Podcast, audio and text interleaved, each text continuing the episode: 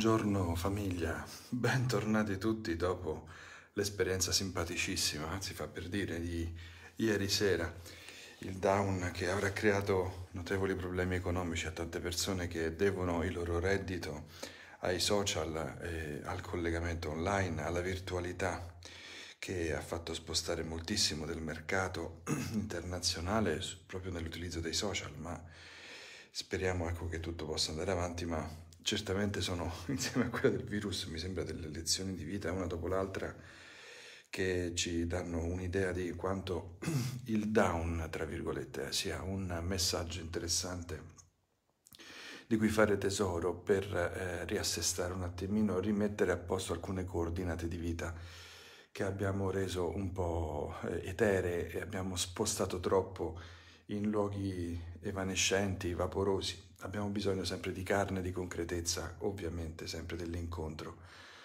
perché abbiamo un corpo che reclama giustamente sue, eh, il suo indirizzo, il suo indirizzo reale, eh, eh, al quale spedire abbracci, parole e, e tutto il resto. Bene, eh, buongiorno a tutti carissimi, siamo tra le due feste più importanti dopo quella della Beata Vergine Maria del Monte Carmelo, eh, le due feste carmelitane più intense dell'anno liturgico. Siamo tra due Terese, mi viene da dire, la grande e la piccola, eh? anzi la piccola e la grande, la piccola Teresa di Lisieux festeggiata il primo ottobre e, e la grande, la riformatrice del Carmelo, quale, dal cui grembo veniamo tutti quanti noi, la Teresa d'Avila, la Teresa di Gesù. Entrambe dottori della Chiesa eh, formano quasi un unico grembo, ci includono al loro interno. E da qui nasce la famiglia teresiana e si rafforza un filone mistico che dal 1500 arriva fino ad oggi e porta ancora frutti insperati a livello di chiamata, di convocazione a seguire Gesù vivo e presente, che Gesù è vivo, è presente in mezzo a noi Ce lo ridirà anche oggi il Vangelo e domanda, bussa, domanda di essere accolto. E dobbiamo chiamare Teresa forse la grande una profuga, veramente. I campi profughi sembrano essere le città del futuro e anche oggi noi viviamo, almeno qui per ora, ancora tranquillamente nelle nostre case, ma pensando all'Afghanistan o ad altre terre, pensando al Venezuela, altre terre dove si fa si conduce una vita piuttosto rischiosa, cagliachera, fatta di strada, eh, veramente Teresa sarebbe anche lei una profuga, una donna che come Gesù non aveva dove posare il capo e per questo forse più pronta a partire verso il cielo, la vera dimora di ciascuno di noi. Ecco, abbiamo tutti bisogno però, nonostante queste fughe questo vivere itinerante, di un luogo di riposo una sorta di eh, casa con dei cuori dentro, accoglienti, che chiameremo col Vangelo di oggi Betania. E allora iniziamo ascoltando questa parola di Dio, nel nome del Padre, del Figlio e dello Spirito Santo. Amen. Dal Vangelo secondo Luca. In quel tempo, mentre erano in cammino, Gesù entrò in un villaggio e una donna di nome Marta lo ospitò. Ella aveva una sorella di nome Maria, la quale, seduta ai piedi del Signore, ascoltava la sua parola. Marta invece era distolta per i molti servizi. Allora si fece avanti e disse, Signore, non ti importa nulla che mia sorella mi abbia lasciato sola a servire? Dille dunque che mi aiuti. Ma il Signore le rispose, Marta, Marta, tu ti affanni e ti, agiti, e ti agiti per molte cose, ma di una cosa sola c'è bisogno. Maria ha scelto la parte migliore, che non le sarà tolta. Parola del Signore. Lode a te, o oh Cristo.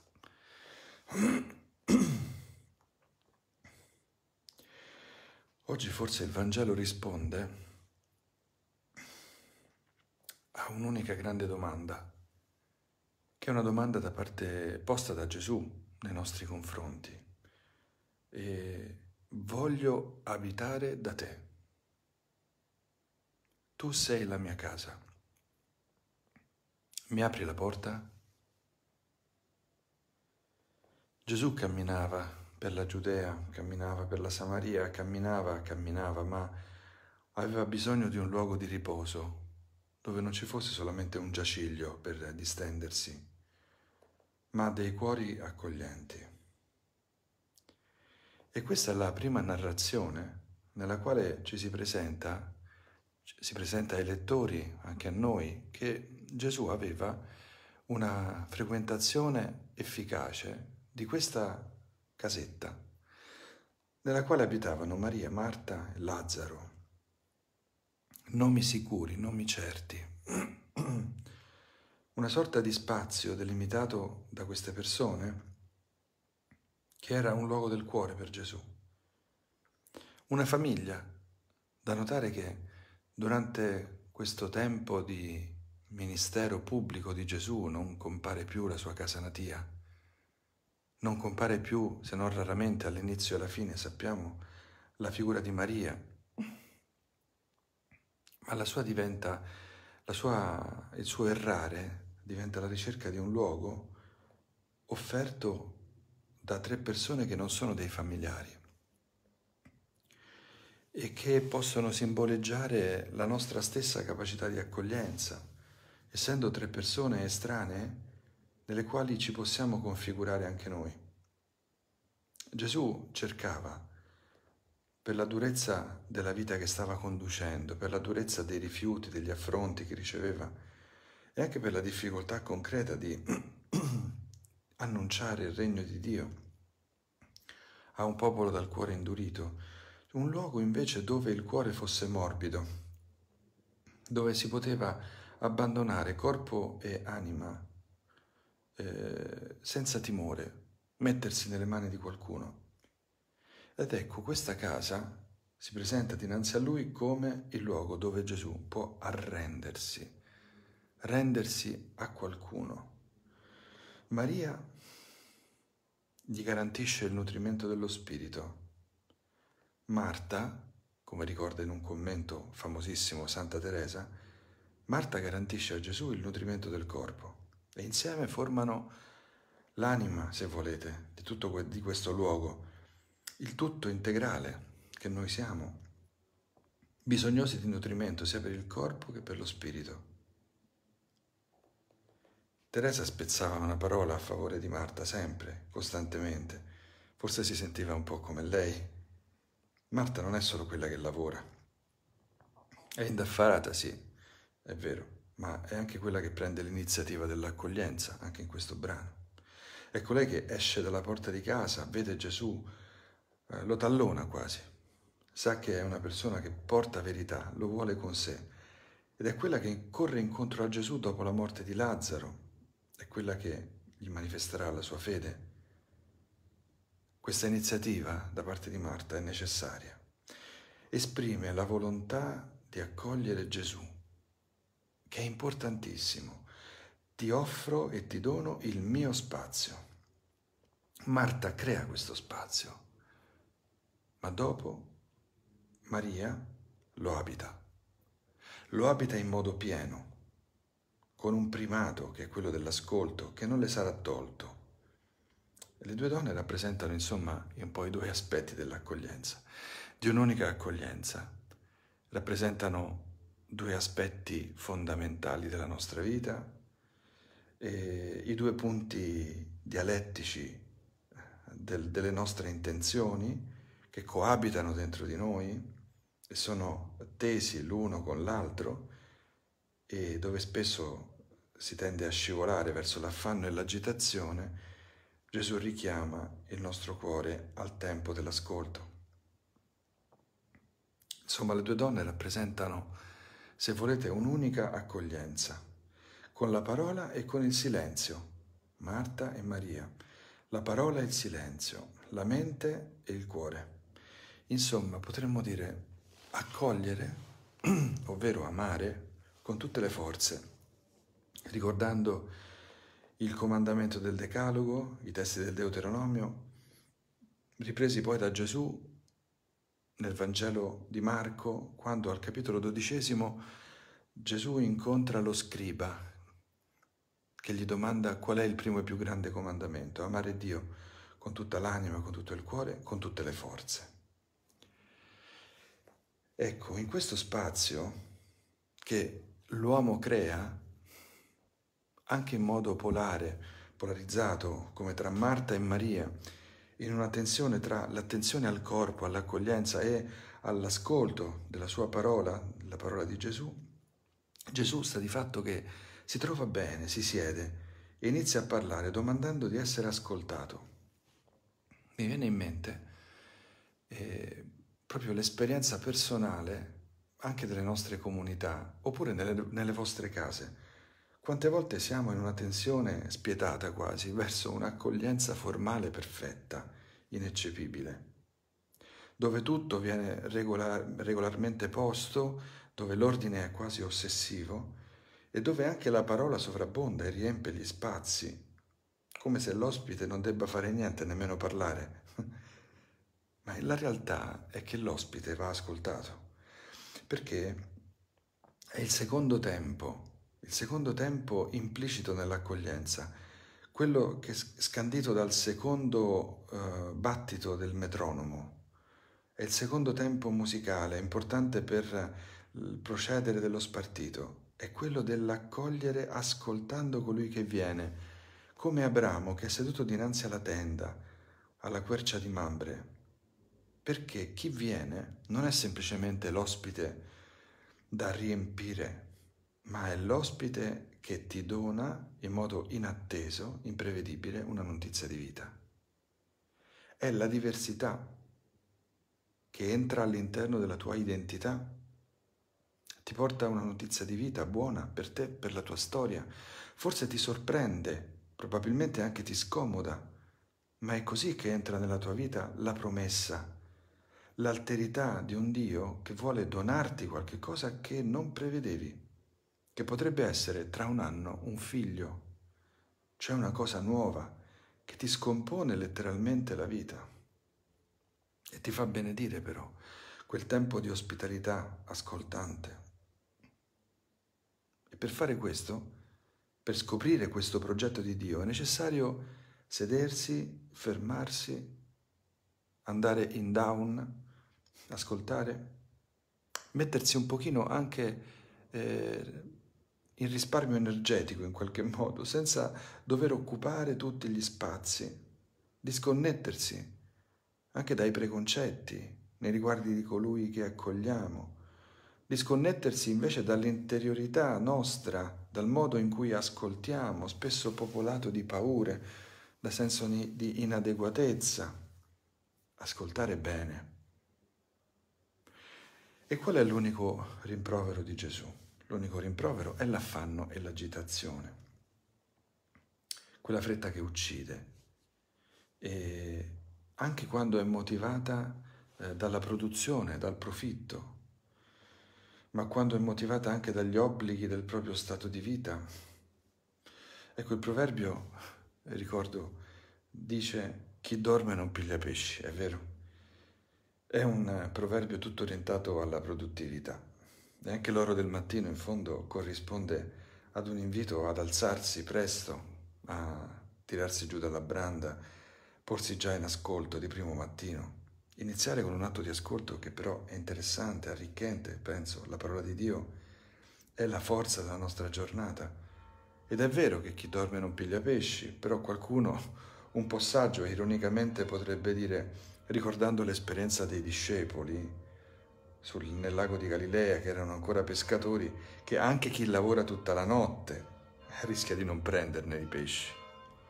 Bisogna che Gesù ti dica, prendete nuovamente il largo, gettate nuovamente le reti. Cioè l'uomo si dà da fare per avere il pane, ma è il Signore che dona la sazietà. Perché il pane che tu mangi, magari guadagnato a forza di braccia, è un pane che ti nutre ma non ti sazia. Così è scritto nella sapienza e così è anche nell'esperienza di vita. Il mangiare è tutto orientato alla sazietà, ma la sazietà arriva solo quando al primo posto c'è questo momento di eh, passivo, di accoglienza, questa disposizione all'ascolto della parola di Dio, che poi lascia spazio per tutto il resto, ovviamente anche per l'impegno, per la volontà, ma soprattutto crea le disposizioni, le condizioni per la sazietà del cuore.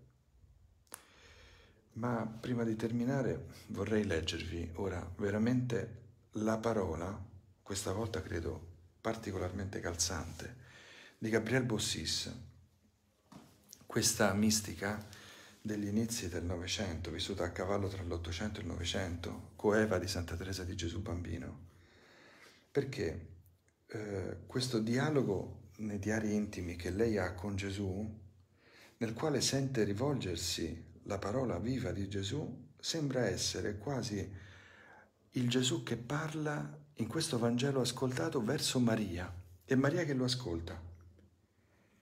E Maria si sente rivolgere queste parole meravigliose che ora ascoltiamo, che noi immaginiamo rivolte anche a noi all'inizio di questa giornata.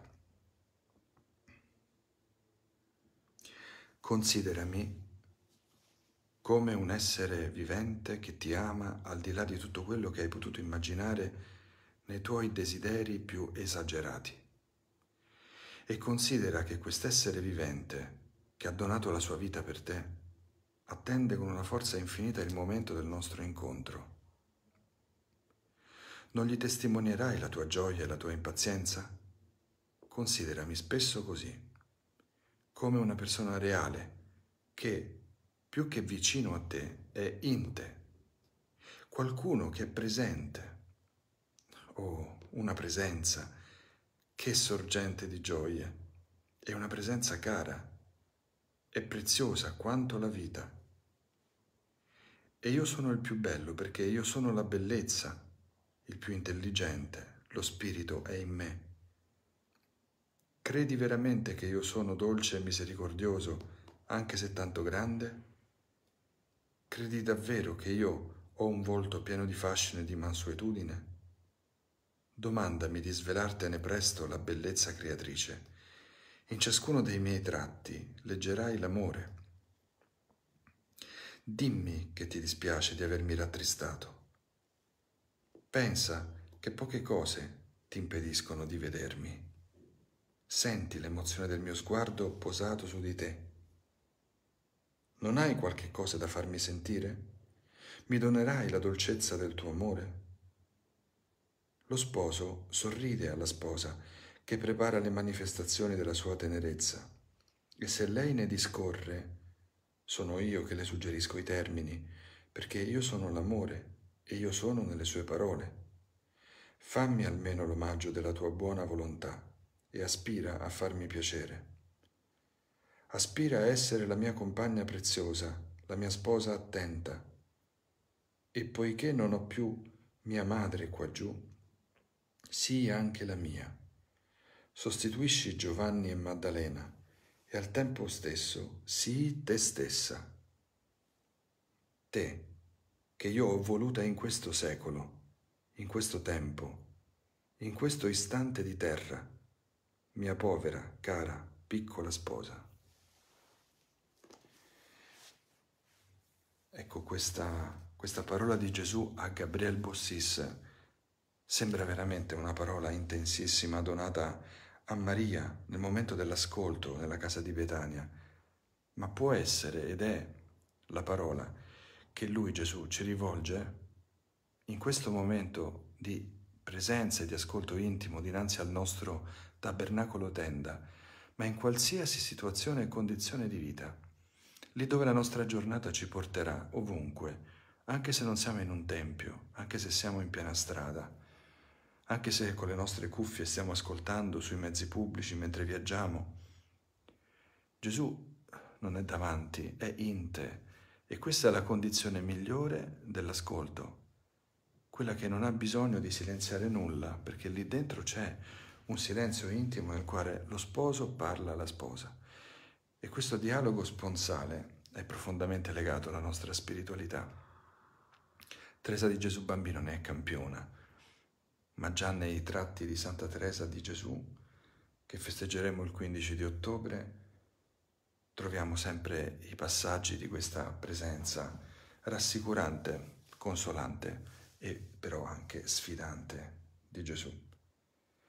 Allora carissimi, prima di salutarci all'inizio di questa giornata, eh, ci lasciamo con la preghiera che il Padre ci ha insegnato, idealmente la diciamo tutti quanti insieme, e, abbracciandoci o elevando le braccia al cielo e donandogli ogni respiro, ogni momento di questa nostra giornata.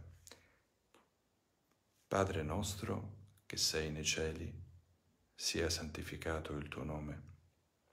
Venga il tuo regno, sia fatta la tua volontà, come in cielo, così in terra. Dacci oggi il nostro pane quotidiano e rimetti a noi i nostri debiti, come anche noi li rimettiamo ai nostri debitori. E non abbandonarci alla tentazione, ma liberaci dal male. Amen. Cari amici, il Signore sia con voi e con il tuo spirito. Vi benedica e protegga in questa giornata Dio Onnipotente che è Padre, Figlio e Spirito Santo.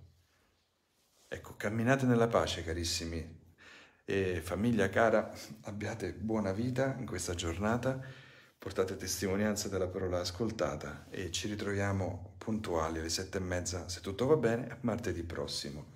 Vi invito anche a diffondere questo umile breve commento della parola del martedì, affinché qualsiasi ora della giornata, anche registrato su YouTube o su Facebook, possa essere ascoltato e possa diventare nutrimento per tante persone. Un abbraccio a tutti voi ancora e buona giornata.